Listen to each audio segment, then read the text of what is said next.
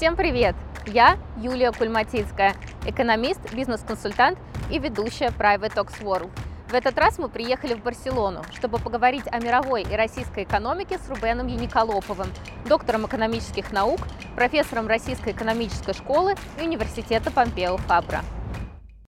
Рубен, здравствуйте. Очень рада встрече с вами. Спасибо, что выделили нам время. Добрый день. Мы с вами находимся в центре Барселоны, неподалеку от кампуса университета Помпео Фабра, где вы преподаете. И я заметила, что здесь гораздо теплее, чем а, в Центральной Европе. Как вы считаете, поспособствовал ли более теплый климат а, в Испании а, пережить эту зиму полегче, чем остальным европейским странам и испытать меньший экономический шок? Нет, ну у Испании, безусловно, есть свое географические преимущества в том, что они, у них потребление, ну, прежде всего, газа, о котором так переживали в Центральной и Северной Европе, оно существенно меньше.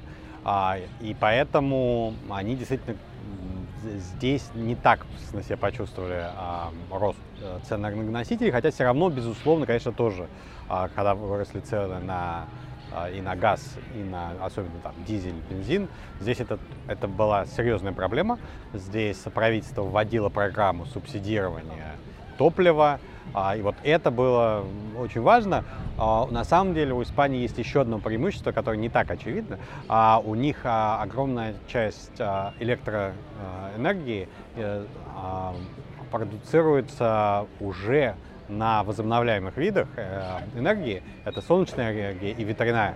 И поэтому, а, в отличие от той же Германии, где очень много а, газа используется именно для э, того, чтобы производить электричество, а Испания совершенно в другой а, ситуации оказалась, и у них были долгие тяжелые переговоры, на самом деле, с Брюсселем, чтобы доказать, что их электричество, оно другое, и оно не так завязано на цену на газ, что правда на самом деле.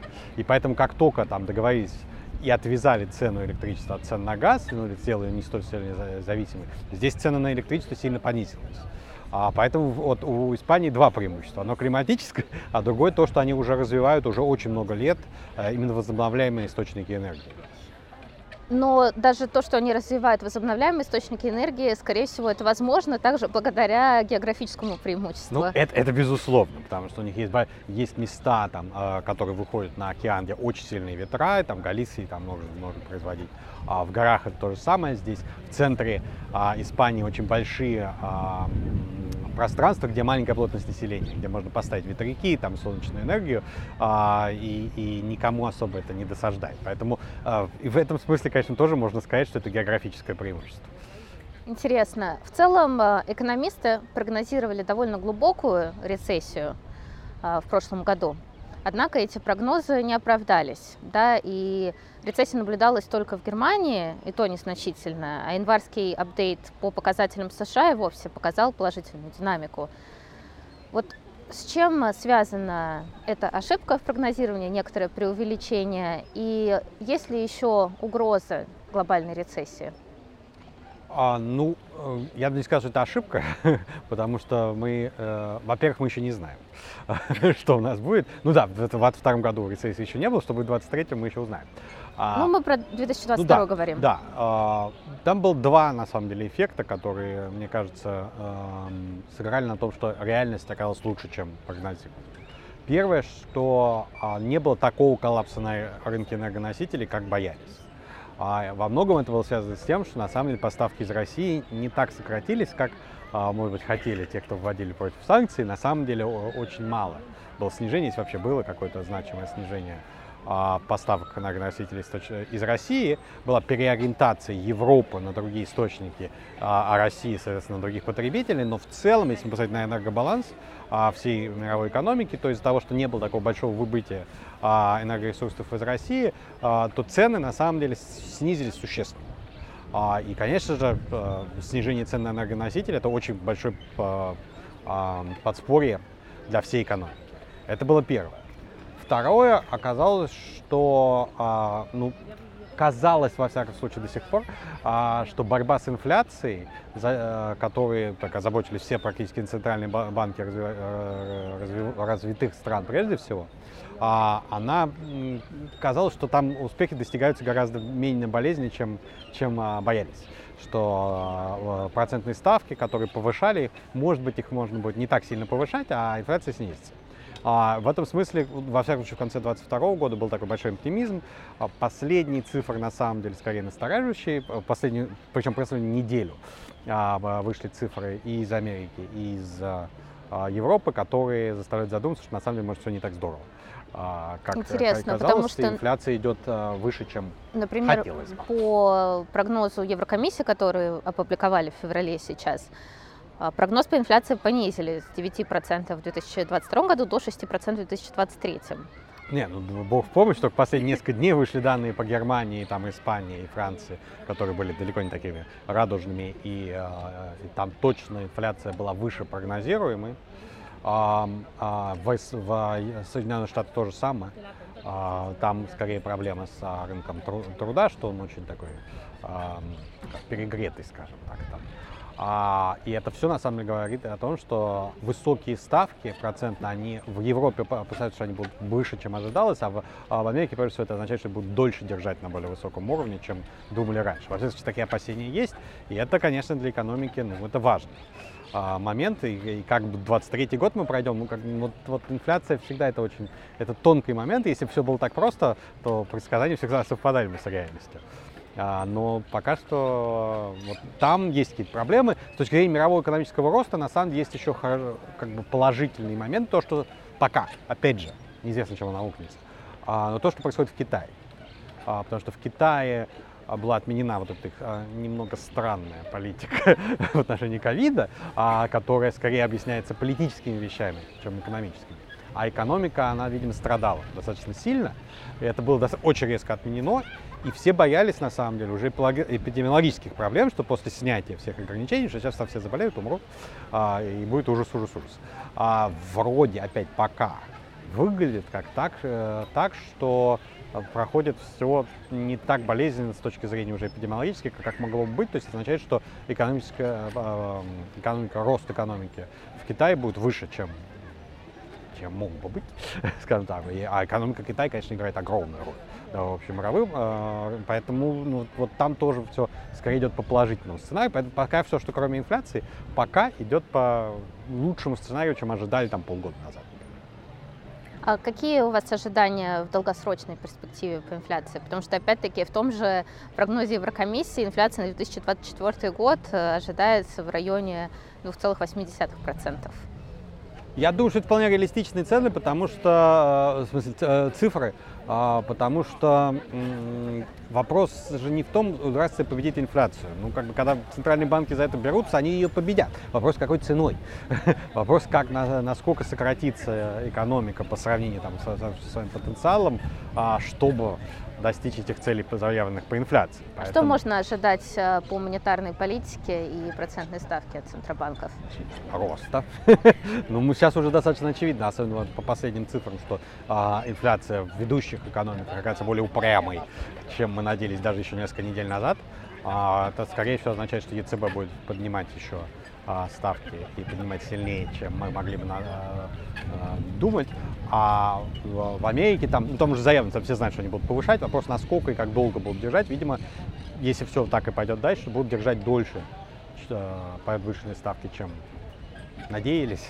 А, но у меня нет особых сомнений в том, что инфляцию победят, если ее снизит там, к 2024 году. Скорее, вот вопрос, вот переходный период, какой ценой это будет достигнуто, вот там большие, большая неопределенность. Вот у меня как раз вопрос про то, какой ценой. Э, в 2022 году э, европейские страны отказывались от российских энергоносителей, но они также заполняли свои хранилища российским газом.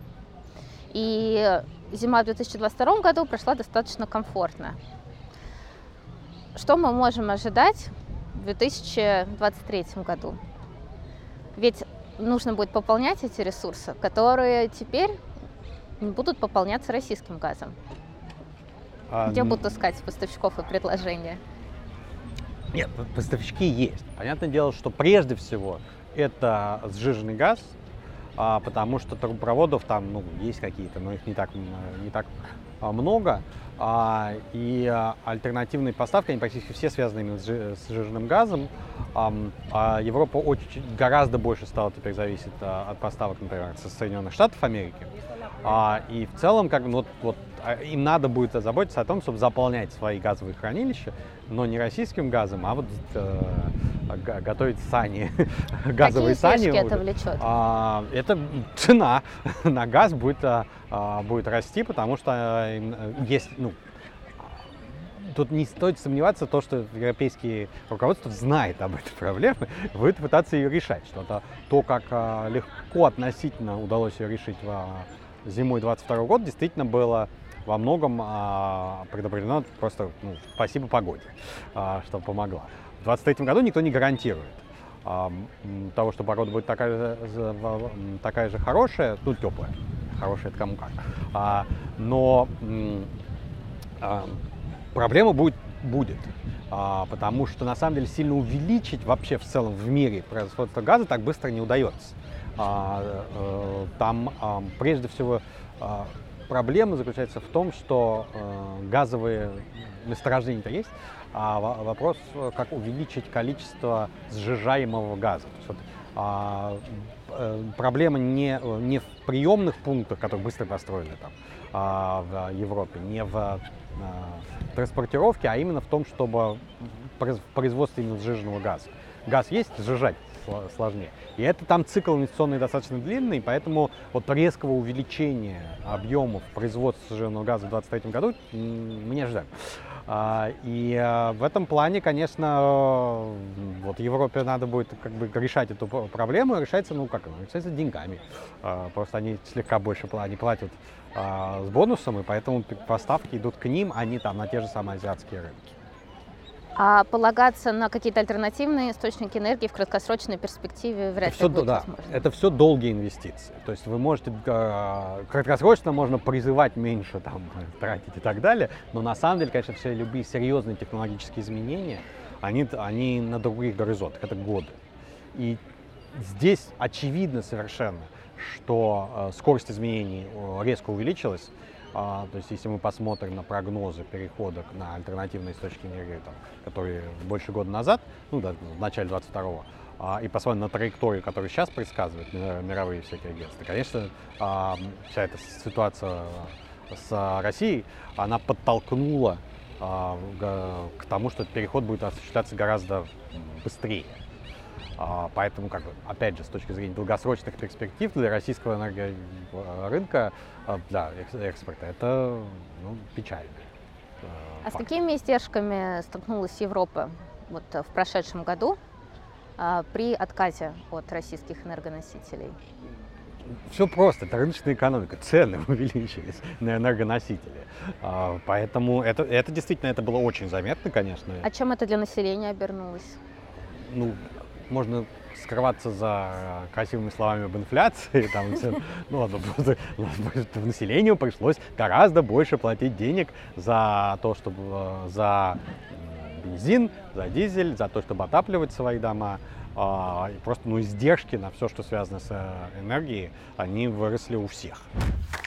Что касается нефти, уже полностью вступила в силу эмбарго на российскую нефть, как и потолок цен – Какие перспективы в текущих реалиях вы видите для российских нефтяных компаний, таких как Роснефть и Лукойл? Этот вопрос особенно интересует инвесторов из нашей соцсети Пульс. А, я бы на самом деле не так не утверждал оптимистично, что по полной уже включился потолок цен ограничений. А, там есть две проблемы. Первая проблема, которая связана с а, имплементацией, то насколько этот потолок действительно а, ограничивающий. И правда ли, что нельзя продавать выше э, этой цены? И тут э, мы видим, что он так работает не до конца. Скажем. А что значит не до конца? А, ну, потому что есть наши, прежде всего, азиатские партнеры, а, которые закупают по цене, которая, видимо, может и будет больше. Там, во-первых, там сейчас стало сложно пон- а, понимать, как делится прибыль, потому что а, очень большая стала маржа, и те транспортным компаниям, там, финансовым компаниям, все, все, что связано с транзакционные издержки, связанные с продажей нефти. А, и там все очень непрозрачно, даже кто владеет всеми этими а, танкерами, там, сервисными компаниями и так далее. А в основном, понятно, скорее всего, это все принадлежит российским же бенефициарам, поэтому эм, если мы видим, что как бы, доходы по нефти даже иногда сокращаются, а увеличиваются доходы а посредников, то посредники тоже, знаете а, наши а, в, в существенной части, а налогами они, кстати, облагаются по-другому. Поэтому там вот есть большая серая часть, связанная с тем, с разделением на транзакционные издержки, собственно говоря, нефть.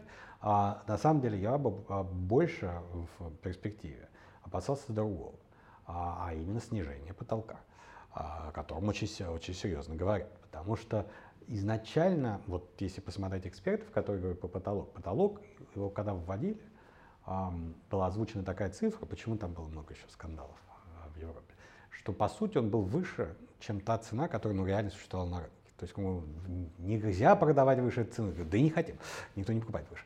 А, и тогда обсуждалось очень много, что на самом деле это такая э, двуходовка. Мы вначале вводим потолок, мы от, от, от, от, выстраиваем инфраструктуру, потому что это не так просто проверять вот, вот всю, всю инфраструктуру. А дальше, когда все, все заработало, вот тогда станет гораздо легче постепенно, постепенно снижать потолок. И тогда, тогда это уже станет действительно ограничительным. А, и будет влиять на то, что нельзя продать по рыночной цене, надо будет с дисконтом. И вот это на самом деле угроза, она э, самая важная. Насколько а, реалистично то, что снизит будет снижен потолок и что этот, это снижение действительно удастся а, полностью воплотить когда, в жизнь и убедиться, что действительно никто не продается российская нефть выше этого потолка. Вот эти риски, они на самом деле гораздо более важны. А что касается азиатских партнеров российских нефтяных компаний, Повлияет ли как-то понижение ценового потолка на российскую нефть на торговлю российских компаний с ними? Ну, скорее всего, да. Не совсем напрямую. Это не те страны, которые будут по указке сразу же выполнять все, что, что им говорит э, Европа и Америка. А, но, во-первых, на них есть и политическое давление, а во-вторых, ну, а, вот то, что точно можно сказать про наших дорогих азиатских партнеров, что, в принципе, они э, для них главное это их собственные выгоды. А, и поэтому они выполняют санкции там, где это выгодно, не выполняют тогда, где это невыгодно. А если они почувствуют, что а, у них увеличивается их, скажем так, переговорная позиция а, в отношении России, они могут потребовать э, продавать с большим дисконтом, например, российскую нефть, то они с удовольствием воспользуются этой возможностью. А, поэтому а, не один к одному, конечно, это не означает, что они будут строго соблюдать этот потолок, но, скорее всего, это повлияет и на а, ази... поведение наших азиатских партнеров, а, просто потому что они будут понимать, что ну а куда денется Россия. А, а как это все повлияет на мировой рынок нефти и на котировки нефти на рынке? А, э, отличный вопрос, а, в который на самом деле и упираются все эти разговоры относительно того, а, вводить потолок, не вводить потолок. Это основной аргумент эм, э, тех стран, партнеров, которые как бы на стороне Европы и Америки, как бы говорят, что да, надо было вводить санкции, чтобы Россия остановить военные действия, говорят, но вы же понимаете, что если Россия прекращает поставки, а, или снижает их существенно, потому что это становится невыгодно из-за потолка, то это снижает общий объем а, нефти на рынке, это подскочит, а, это приведет к тому, что так а, вырастут цены, что все остальные пострадают ну, очень больно будет это для а, мировой экономики, и что цена такого решения может быть очень высокой. А есть какие-то способы компенсировать э, а, ну, компенсировать можно только увеличением, если, если там, там все просто на самом деле.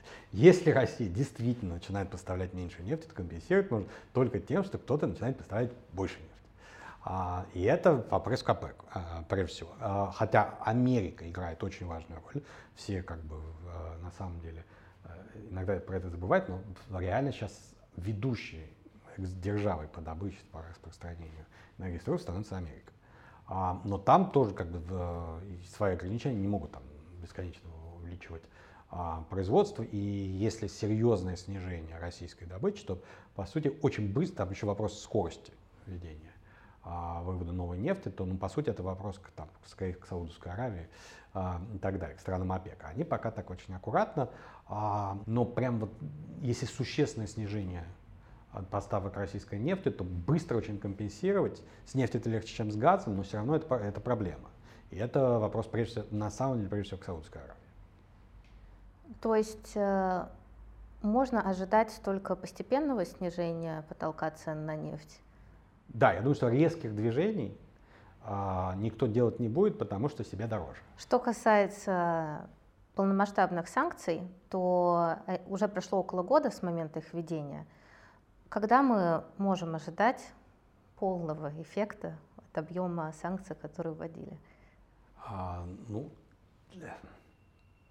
до тех пор, пока санкции будут действовать, их эффект будет наблюдаться. То есть это означает, что а, до тех пор, пока действуют эти санкции, российская экономика будет расти медленнее, чем она могла бы расти в отсутствии этих санкций.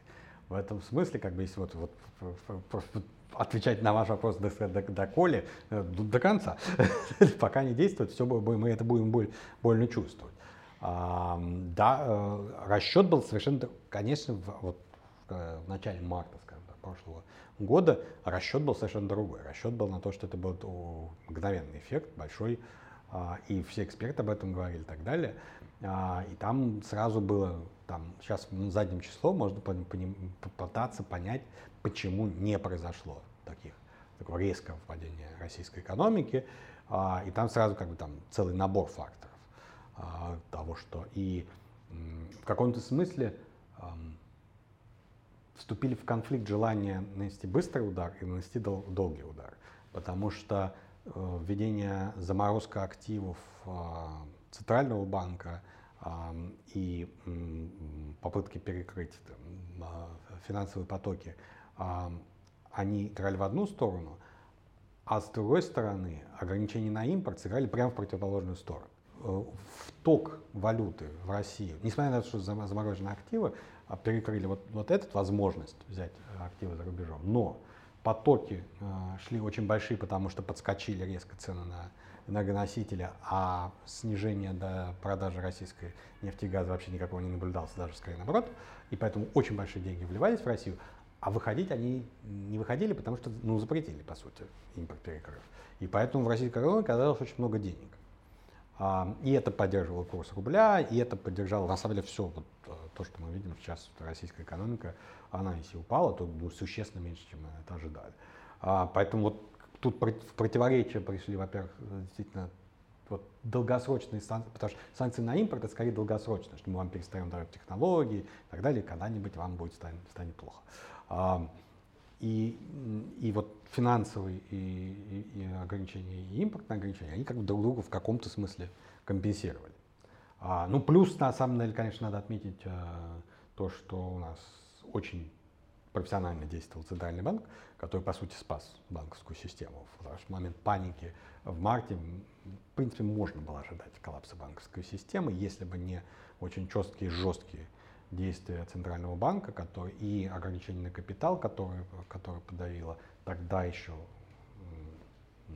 очень сильный удар а, по курсу рубля, и резкое увеличение процентных ставок, которое заставило население все-таки не забирать свои деньги и, и дала возможность выжить в банковской системе, потому что тогда была действительно большая а, очень опасность набега на банки, и вот это вот повышение 100 процентных ставок резко, оно, конечно же, сыграло свою роль, что, в том, что это не получилось. Вот вся комбинация этих э, сознательных и несознательных действий привела к тому, что на самом деле в итоге вот такого мгновенного эффекта санкций не было. А, но в, если мы от, от, от краткосрочной переходим к долгосрочной, на самом деле, конечно же, Просто основное, то, что будет в 2023 году, что, если мы пытаемся что будет с рублем, с российской экономикой и так далее, все будет зависеть сейчас. Импорт можно забыть про импорт. Там все, все как бы это не, там и будет какое-то восстановление, оно не так важно. А, конечно, все будет зависеть от экспорта, прежде всего газа и нефти. Что будет происходить с ценами, что будет происходить с объемами, что будет происходить с новыми санкциями и возможностью на самом деле их воплощения в жизнь, скажем так. Вот это открытый вопрос, мы про него еще ничего не знаем, А, и от этого будет зависеть то, как себя будет чувствовать российская экономика вот, в ближайший год.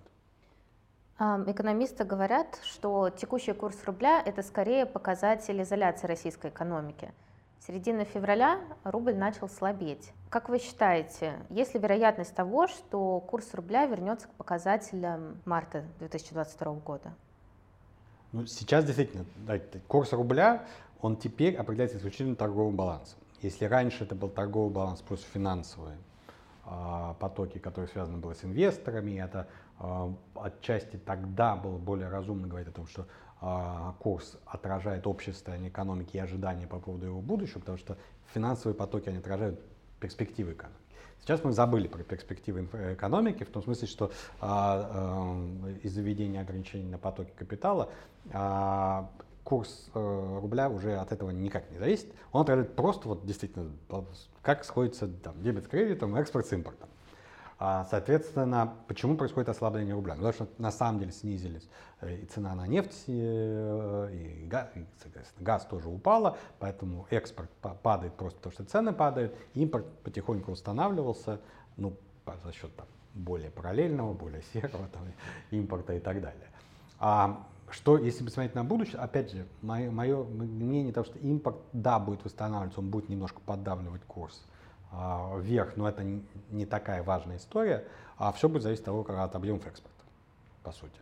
А что будет с потолком цен на нефть, с объемами, э, которые будет российская а, нефтегазовый цен сектор сможет продавать. Вот если вдруг окажется, что санкции действительно начинают действовать по полной, еще там может там э, э, порог, э, потолок опустится и придается действительно будет серьезное сокращение экспортных доходов, то, конечно, мы можем увидеть гораздо более низкий курс рубля вполне в обозримой перспективе. Но пока это открытый вопрос таких жестких мер? Либо... Пока да. Нет, вот мы видим, что знаете, вот имплементация санкций это вообще долгий, мучительный процесс, а, потому что ну, ввести их легко на бумажке написать, как с любым законом. Одно дело написать на, закон на бумажке, а другое дело сделать так, чтобы его исполняли. И это особенно учитывая, что а, это зависит от наших азиатских партнеров а, во многом, наши продажи теперь, то никто особо не сомневается, что ну да, в Европе а, это будет воплощаться. Сейчас, особенно когда с нефтепродуктами разобрались, когда запрещали смешивать, поэтому там некий бизнес, которым у нас Греция занималась, видимо, немножко а, пострадает. И вот в Европе это сокращение действительно будет и будет серьезное. Насколько это удастся транслировать в Азию, это много там дипломатические каналы, что может, могут, как можно уговорить наших партнеров, ну, со стороны, как бы, если уже обсуждать тех, кто вводит санкции, как бы уговорить их а, соблюдать наши санкции. Это, это долго дипломатическая игра, которая там торговля, а что надо нам за это и так далее, а это медленный процесс. А, и поэтому вот, вот скорее всего, правда, он движется в одном направлении, вряд ли послабление мы можем э, ждать, скорее наоборот. А, и действительно очень большой вопрос, а, а, отважутся ли европейские, американские наши друзья а, понизить потолок. Серьезно понизить потолок. Вот не на 5 долларов, а там, до 30 там, каких-нибудь. Там. А, это, опять же, действительно, это очень большой вопрос, потому что это, это очень больно для них будет, скорее всего, потому что цены, на, скорее всего, взлетят. И вот насколько есть политический консенсус, чтобы а, пойти на такие меры, это непредсказуемо. А вообще в теории какие еще санкции могут ввести? Вообще арсенал санкций, он бесконечен или все-таки ограничен? Да он практически факторами? уже исчерпан, если честно. Потому что уже какие-то новые санкции, ну, когда мы смотрим на новые санкции, они же как, ну, типа, ну, опять, ну, там, 5576 мера. А по сути, действительно, а, с точки зрения самих санкций введения, они, они исчерпаны. С моей точки зрения, это уже не важно, там, как бы, а, то, что сейчас принимают. А, осталось, но очень важный момент – это имплементация этих санкций, потому что даже с точки, с точки зрения того же импорта до сих пор очень многие ключевые а, импортные технологии, которые как бы а, закрыты санкциями, они в итоге как просачиваются. А, и то, насколько будет увеличиваться давление, то, что действительно перекрыть те оставшиеся лазейки, это первый самый большой вопрос. А второй, действительно, это, ну вот из всех санкций самое важное – это потолок. И вот а, санкция как бы та же, но ее просто можно сильнее закрутить, этот болт. Решаться или не решаться, или насколько смогут даже если решаться, это непредсказуемо. Сейчас вы преподаете в университете Помпео Фабра. Почему вы выбрали именно этот университет для продолжения карьеры? Ну, выбрал я его 9 лет назад, на самом деле. А, и выбрал, потому что, э, ну, во-первых, это один из лучших университетов Европы. Я, я изначально хотел быть в Европе, чтобы оставаться По какому на, направлению на или в целом? В целом, и особенно по моему направлению политической экономики. Там он, по сути, ну, можно там мериться с Лондонской школой экономики, где лучше, где хуже. А дальше уже начинают там семейные, э, климатические и другие э, условия, которые склонили чашу весов в пользу Барселоны. И поэтому у меня, у меня с Помпео Фабро очень давние а, отношения. Мне здесь очень комфортный и очень хороший коллектив, в котором я работаю, мои коллеги, поэтому здесь а, а, не возникало как бы вопроса, куда, если вот после завершения так, такой активной административной карьеры в России, куда возвращаться. Я просто ну, вернулся там, где, где работал, где мне комфортно. И здесь, здесь у меня идеальные условия именно для исследовательской работы. А какой вопрос вам сейчас чаще всего задают ваши студенты здесь, в Испании, относительно текущей экономической ситуации в мире? А, ну, всех волнует вопрос инфляции. А, это, безусловно, вот, вот то, про что мы говорим в начале этого интервью, это, это вопрос, который всех волнует. Что будет с инфляцией, когда ее поборют, какой ценой. А, это, это, это то, что волнует всех на данный момент больше всего. А ваши студенты из России, вы же еще преподаете да. в РЭШ тоже? Да. А, ну, там гораздо более специфично к России. Будет ли в России кризис, насколько она переживет, а, какие будут большие изменения. Вот все, что связано с спецификой ситуации в России, санкциями, разрывом экономических связей с окружающим миром, вот это вот, конечно, больше всех волнует. Инфляция а, в России людей не так волнует, благо она не такая большая. Еще вопрос про инфляцию. Какие факторы будут влиять на инфляцию в долгосрочной перспективе? Кроме энергоносителей. В долгосрочной перспективе понятно, на самом деле, что это прежде всего монетарные, э, монетарные вопросы, это то, как будут себя вести центральные банки. Потому что всплески, э, на, всплески на цены на энергоносители, все, что связано с, с продуктами питания, это временные вещи, они подстегивают инфляцию, когда там плохой урожай или когда у вас конфликт с одной из крупнейших стран, которая производит энергоносители, э, это все так. Но когда мы говорим уже действительно о долгосрочных э, перспективе, то это прежде всего монетарные вопросы, связанные с поведением центральных банков. Поэтому там, где центральные банки ведут себя адекватно и ставят целью борьбы с инфляцией, а, и ее преследуют, как в Европе там, или в Америке, то можно, в принципе, не сомневаться, что в среднесрочной, долгосрочной а, перспективе там, той или иной ценой с точки зрения экономики, они достигнут своей цели. Там, где такой цели не стоит, как в Турции там, или Аргентине, ну, там и будет инфляция под 100%. Я знаю, что вы занимались оценкой эффективности проектов э, ООН и Мирового банка. Какие проекты были наиболее и менее эффективными? А, ну, я занимался своеобразными вещами, потому что я занимался оценкой проекта, прежде всего, в Афганистане. А, это достаточно печальная история, потому что, а, к сожалению, там а, вывод был то, что проекты, которые мы исследовали, были очень полезные и эффективные, mm-hmm. тем а, печальнее было смотреть, как это все превратилось в ничто.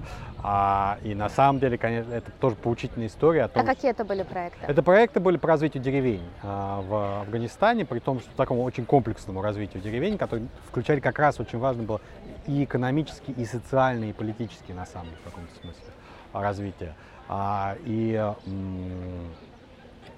вот это была история о том, как э, Э, ну, вот есть одна такие простые экономические вопросы, и можно улучшать жизнь экономическую, но это мало. А если вы не решите политические вопросы в стране, то вы можете идеальные программы экономические проводить. Вот будет идеальная там, ну это тоже это не про Афганистан, но теоретически может быть и, и там идеальная макроэкономическая политика, и регулирование, и все. Но если не решены более важные политические вопросы, то это все может привести к коллапсу в один день. А как вы в целом сейчас оцениваете состояние российской экономики? Ну, гораздо лучше, чем ожидали. Это да. А, а, она, мне кажется, немножко сейчас а, все бравируют цифрами. Надо тоже, тоже понимать, а, почему, там, допустим, ВВП выглядит гораздо лучше, чем ожидали. Во многом, конечно, это, это резкое увеличение расходов государства, прежде всего на военные действия. А это хорошо выглядит в цифрах ВВП, это гораздо хуже транслируется в качество жизни а, россиян. А, поэтому а, вот с точки зрения падения качества жизни, там ситуация гораздо хуже, чем, чем показывают цифры, потому что там очень много не учитывается. И снижение качества товаров, и а, качество услуг, и выбора, и так далее. Это можно бравировать и говорить, что да, мы не такое видели. Но как бы это, это другой вопрос. Сколько мы готовы пожертвовать там экономическим своим благосостоянием ради каких-то высоких идеалов. А, но это не как бы тот факт, что жертвовать приходится и достаточно сильно, от этого не уйдешь. А, и э, в этом плане вот мне кажется, что очень большой вопрос на самом деле еще действительно будет тому, а, как будет балансироваться доходы и расходы бюджета, а, потому что дефицит раскрывается, дефицит раскрывается очень сильно. Пугающие абсолютно цифры января, они совершенно не показательны, это мы знаем, там было много на бумаге. Мы сейчас... Больше вот, полутора Нет, там, там, да, там было как но это, это все знают, что там было как это нереально. На самом деле, надо смотреть, что будет э, сейчас, вот в феврале. А, но, скорее всего, конечно, будет лучше, гораздо лучше, чем, чем в январе с точки зрения с сбора, сбора доходов. Там были свои бумажные как бы, операции с выплатой НДС, там, размещением, там, как, как зачитывается. Это, это ну, действительно бумажные проблемы. А сейчас мы в январе, поэтому вот в феврале мы больше перейдем в норму. А как такой дефицит госбюджета скажется на российской экономике? Если он будет такой, как в, в, был в январе и так дальше, то это, а, это скажется очень плохо. Поэтому я, я тут как бы вот вся, вся риторика э, основана на том, что нет, смотрите, это не обращайте внимания на январь, это бумажная дырка, дальше будет не такая. Ну а как э, откуда будет пополняться тогда госбюджет, если фонд национального благосостояния тоже не бесконечный? А, а, ну, во-первых, будут больше собирать налогов. Это мы уже видим, налоговая нагрузка на экономику увеличилась. А, во-вторых, а, и с точки зрения увеличения доходов я не вижу больше других никаких а, особых причин, э, причин для там, оптимизма, а, потому что а, самые оптимистичные там, заявления относительно того, что ожидать российского ВВП, они, ну, я думаю, что вот МВФ дал очень, очень оптимистичную оценку того, что будет там рост на 0,3%. Это означает, что ну, даже если рост на 0,3%, ну, понятно, не сильно. А почему, кстати, МВФ так поменял свой прогноз? Потому что еще только в конце октября 2022 года ожидалось падение ВВП примерно на 2,5%. А, а, во-первых, они повысили на самом деле ожидания по росту всей мировой экономики, не только российской. А, и российская, ну, конечно, на это завязана. Поэтому, когда у всех все лучше, чем думали раньше, то и у России, в частности, все лучше, чем, а, чем кажется. А, кроме того, они, наверное, учли то, что тот факт, что ну, по факту мы видим, что а, такого резкого сокращения а, доходов от нефти и газа не произошло. А, опять же, надо держать в уме, что все, и все наши как бы, вот, прогнозы, там, Минфинов, ЦБ и так далее, и МВФ, они, э, они исходят из того, что санкции продолжаются, их действие такое же, как сейчас. Если каким-то образом это изменится, они будут менять свои а, прогнозы все. А, просто ну, вопрос в том, насколько это реалистично, а, изменение этого санкционного давления. Но эм, вот возвращаясь опять же к, к дефициту госбюджета, а, это на самом деле, я думаю, сейчас самая большая такая проблема, потому что расходы сильно увеличились, и дефицит, конечно, раскрылся. Вопрос, насколько раскрылся. И а, даже если по плановый, как бы, который был изначально должен быть бюджет, который меньше 3, 3, 3 триллионов рублей, ну, вообще это существенная цифра. И это уже существенно подъедает а, функциональное а, благосостояние. А, другой источник э, покрытия дефицита это заемные средства. А мы видим, что на самом деле доходность она растет, то есть уже все, дороже и дороже нашему правительству брать а, в долг. То есть это означает, что уже рынок начинает сомневаться а, в том, что удастся так безболезненно столько, а, столько в долг, потому что начинали с очень хороших как бы, по старту правительства, что долг очень маленький. Но уже начинает как бы, дороже и дороже брать, означает, что уже что-то начинает подозревать. А, и а, для российской экономики, на самом деле, я думаю, что это тоже очень большой как бы, вот, риск потенциальный, который, за которым надо следить, это дефицит бюджета. Сейчас на фоне будущей неопределенности российской экономики, неопределенности относительно курса рубля, набирает популярность э, инвестиции в золото, как в защитный актив. Как вы относитесь к таким инвестициям и какую цену на золото прогнозируете к концу года? А, знаете, вот золото как защитный актив – это такой миф, с которым профессиональные экономисты… Развейте его. А, золото не является защитным активом. Это точка. Просто если посмотреть на данные, то золото не является хорошим защитным активом. Все. А что именно в этих данных символизирует об этом? А, ну, то, что вы э, волатильность и корреляция э, цены на золото, ее корреляция с другими активами такая, что она вас не защитит. Может защитить, может не защитить, но это как рулетка, а, по сути. А, поэтому, ну, это миф. Он идет там далеко, там, понятно, откуда он идет, еще как был золотые стандарты и так далее. Но в новом мире прекрасном, в котором мы живем, золото перестало быть защитным активом. Можно там говорить, что оно может защитить от инфраструктурных рисков. Это такая вещь, которую мы все раньше вообще об этом не задумывались.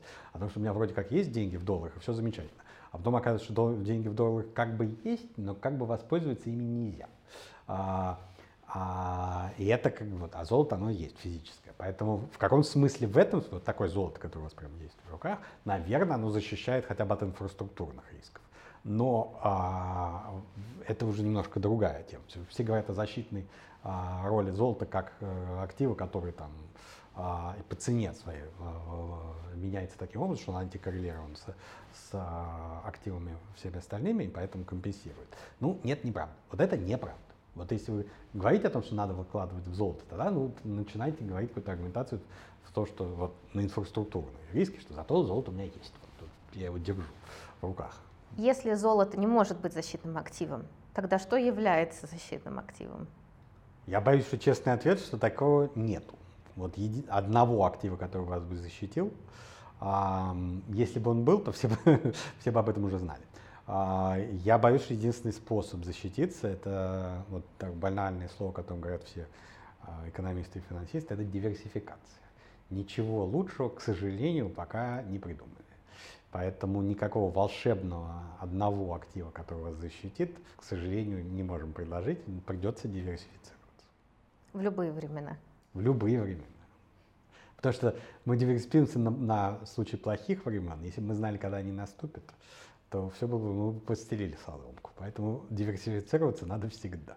Вы упомянули инфраструктурные риски и заморозку долларовых активов.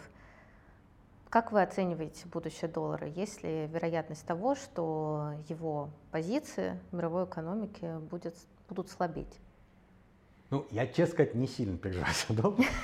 А, я подозреваю, что они будут действительно слабеть а, относительно того, что они были. Они были ненормально сильные. То есть, честно сказать, то, насколько вся мировая система была заточена на доллар, как в транзакциях торговых, так и в, и в сбережениях, это было немножко все-таки перебор.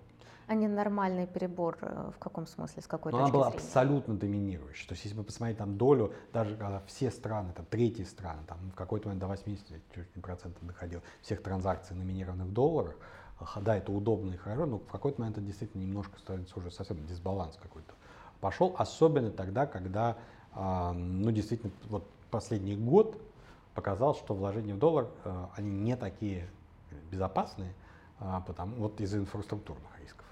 А, и поэтому какой-то отход того, что давайте как бы мало ли, но сейчас Россия поссорится, завтра будут какие-то другие а, темы, из-за которых будет снижаться доступ к доллару. А это ну, какой-то вот такой легкий оттенок недовольствия у всех, на самом деле, конечно, вызвал, у большинства партнеров. Другой вопрос, что а какая альтернатива?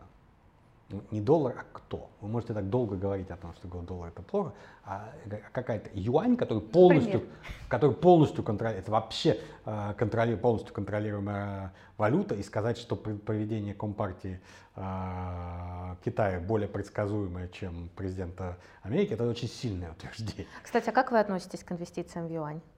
Ну, а как, все, все больше и больше россиян инвестируют в юань. А, а куда им деваться? Собственно, э, не такой большой выбор. Поэтому из изменяющихся возможно, из возможностей люди, конечно, тот факт, что они вообще куда-то пытаются диверсифицировать, те, кто могут. А вход в какие-то валюты, потому что хотят снизить свою зависимость от, исключительно от, от рубля, ну это хорошо. Другой вопрос, что как бы, ну, это от бедности, скажем так, ну, от выбора. А, а, да, если бы все было так замечательно, почему раньше не инвестировали в юань? Ну, потому что все знают, что с юанем свои проблемы. Он действительно полностью контролируемая валюта, и чего там они придумают. Завтра риски совершенно другие, другого. Они не рыночные, в этом проблема. То есть вряд ли будет э, большое усиление роли юаня в международной торговле? А, в международной торговле я сомневаюсь. А, много говорят о каких-то возможных синтетических валютах, вот чтобы это была какая-то МВФ, там создаст какую-то валюту, которая сразу на все. Да. А, об этом много говорят, просто никуда что-то не сдвинулось. А, и эм, ну, я так я скептически к этому отношусь. Сейчас сказать, это слишком большая проблема координации и целый уровень доверия к международным институтам, к сожалению, в последнее время не такой высокий чтобы они смогли сами запустить там свою валюту. Я к этому достаточно скептически. На данный момент. Может, что-то как конфигурация изменится, но для этого до тех пор, пока у нас не увеличится международная кооперация какая-то конструктивная, а, про которую как бы говорят, на самом деле, все уже там, даже, на, если вы посмотрите, то, то на уровне риторики, как бы все там, даже Америка, Китай, они как бы так аккуратно говорят, но еще, что вот у нас там проблемы, конкурируем, но все очень Эм, последнее время гораздо больше, на самом деле, чем несколько лет назад, начинают говорить о том, что ну, вообще-то как договариваться надо о новых правилах игры и координироваться больше, потому что эм, при всех разговорах о том, что вот все там разойдутся и так далее, а, что на самом деле происходит чуть-чуть, эм, как бы, во всяком случае, немного, но там, глобализация снижается и так далее. А на самом деле, если посмотреть на цифры, не так сильно снижается. А, и все прекрасно понимают, что сильное снижение, оно всем повредит. И какие-то такие осторожные разговоры про то, что надо было лучше координироваться, они, конечно, идут. А, но пока на уровне слов. Пока мы это не видим на уровне дел, и до тех пор, пока нет такой международной координации на уровне дел, я не верю в синтетические валюты, потому что ну, доверия нет. А чем такое сильное доминирование одной валюты на мировом рынке нехорошо для мировой экономики и рыночных отношений? А, Почему это проблема? Но это нехорошо э, для э, всех стран, кроме США, а, скажем так, потому что они становятся слишком э, зависимы от действий США. А, и в этом смысле какие-то там другие риски возникают. А, и, и это не то, что нехорошо. То есть вообще на самом деле для, для мировой торговли и финансовых отношений – почему, это, почему и есть доминирование валют? Всем хорошо, когда риски снижены, когда у вас и финансовые контракты, и торговые в одной валюте, вы хотя бы, а, у вас нет рисков того, что я вам продал. Ну, и, допустим, я, э, как устроены на самом деле импорт, экспорт? Э, это огромные длинные цепочки. Это не то, что я произвел там в одной стране и продал в другой стране, как в элементарных моделях. Это неправда. А, это означает, что я скупил в 10 странах что-то, свинтил это, собрал и продал вам, и получил там 5% там, а, добавленной стоимости. Я, я являюсь самые крупные экспортеры фирмы, если смотреть. Они же самые крупные импортеры. Они закупают в одних странах, собирают и продают, а может даже в те страны, откуда изначально собирают. Поэтому э, вам важно, чтобы снизить риски, чтобы все эти транзакции были в одной валюте. А то как бы я, э, я покупаю чехольчик там, от iPhone, ну ничего. Обложку в одной валюте, там, а наполнение в другой продаю в третьей, любые изменения курсов – это для меня дополнительные риски. Мне удобнее, чтобы все, все торговые операции, а если к этому добавить, что а еще я должен кредит банку выплачивать, и желательно тоже в той же валюте, в которой я зарабатываю, то ну, э, чем, чем больше координации, тем, тем меньше валютных рисков, тем лучше это для всех. И поэтому, на самом деле, все так в долларах все имеют. Это в основном с, этим связано. А кроме синтетических валют сейчас какая альтернатива? Серьезной альтернативы доллара нет. То есть можно маржинально пытаться диверсифицироваться. Там евро, конечно, играет. Ну, следующее евро. Там, потом там можно говорить, там, юани, про фунт что-то в последнее время. Не надо было Брекзит устраивать, тогда бы и фу, про фунт, может быть, говорили бы почаще. А, но остальное это как бы вот уже, не, но это дальше уже все деле. Там никого, кто бы примерно приблизился к доллару, на данный момент нет. Вы были самым первым гостем нашей московской студии, и тогда, почти два года назад, вы много говорили о том, что чтобы оставаться конкурентоспособным на современном рынке труда и, кстати, конкурировать с искусственным интеллектом, необходимо постоянно обучаться и развиваться. С тех пор искусственный интеллект еще больше продвинулся. Какие вы сейчас видите основные риски, связанные с искусственным интеллектом? И чему стоит учиться, чтобы быть уверенным, что твою профессию не заменит искусственный интеллект? А, ну, на самом деле, за, за эти два года общий взгляд никак не изменился, потому что, в принципе, можно было предположить то, именно то, что происходит. Что искусственный интеллект, он, он постоянно совершенствуется и, и вытесняет людей все больше и больше на тех э, задачах, которые достаточно такие рутинные, повторяющиеся. Просто э, мы изначально все это ассоциировали с роботами, где там люди руками работали, а теперь там, где все это можно, там простые операции можно заменить э, роботом, вот и, именно рабочие руки заменялись, э, заменялись на автоматические системы. Потом с искусственным интеллектом то же самое стало происходить с интеллектуальной когнитивной деятельностью. Там, где люди занимаются какими-то простыми, повторяющимися и достаточно такими, ну, вообще по-хорошему скучными вещами, там их э, все больше и больше заменяют. Но интеллектуальной работы. Но уже интеллектуальной, да. И вот здесь как бы э, те, э, если раньше это были вот то, синие воротнички страдали от а, развития технологий, потом белые воротнички стали страдать, и офисные работники их постепенно стали вытеснять именно э, э, искусственный интеллект, и этот процесс идет. Как бы, а, все больше и больше задач, вот там сейчас у нас боты начинают писать тексты и так далее, но надо понимать, что действительно, что это, это не творческая работа. Это как бы вот, если у меня, я уже придумал, если у меня есть идеи и так далее, и так далее, я могу а, красиво это написать, уже может искусственный интеллект. Поэтому а, то, что раньше, раньше, чем раньше занимались какие-то, а, ну, люди, а, которые хорошо, у которых был хорошо подвешен там письменный язык и так далее, но по форме, а не по содержанию, а они оказались а, ну, под угрозой того, что они лишатся работы. Но искусственный интеллект до сих пор не умеет делать очень много вещей, которые они исключительно человеческие. Например? А, это все, все, что связано, во-первых, с критическим мышлением, потому что понимать, что важно, что не важно, на самом деле машина не умеет. Она может хорошо предсказывать. Вообще, на самом деле, надо прекрасно себе отдавать себе отчет, что все, э, все вопросы, связанные с э, машинным обучением, э, э, это все вопросы предсказания, что они могут предсказать что-то. Вот что как бы написал человек, если бы писал на ту же тему. Ну вот, вот, вот э, а, это и делает.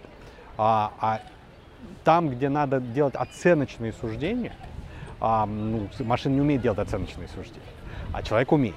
А, и в этом плане, конечно, вот все, э, и критическое мышление, оно именно с этим связано, с оценками, что, что, что хорошо, что плохо, чему можно доверять, чему нельзя доверять. А, и, и это становится по-прежнему то, чем а, может а, делать человек. А, кроме того, все, что связано с творческой деятельностью, действительно творческой деятельностью, это не просто там написать музыку в таком-то стиле, что действительно сейчас умеют делать машины.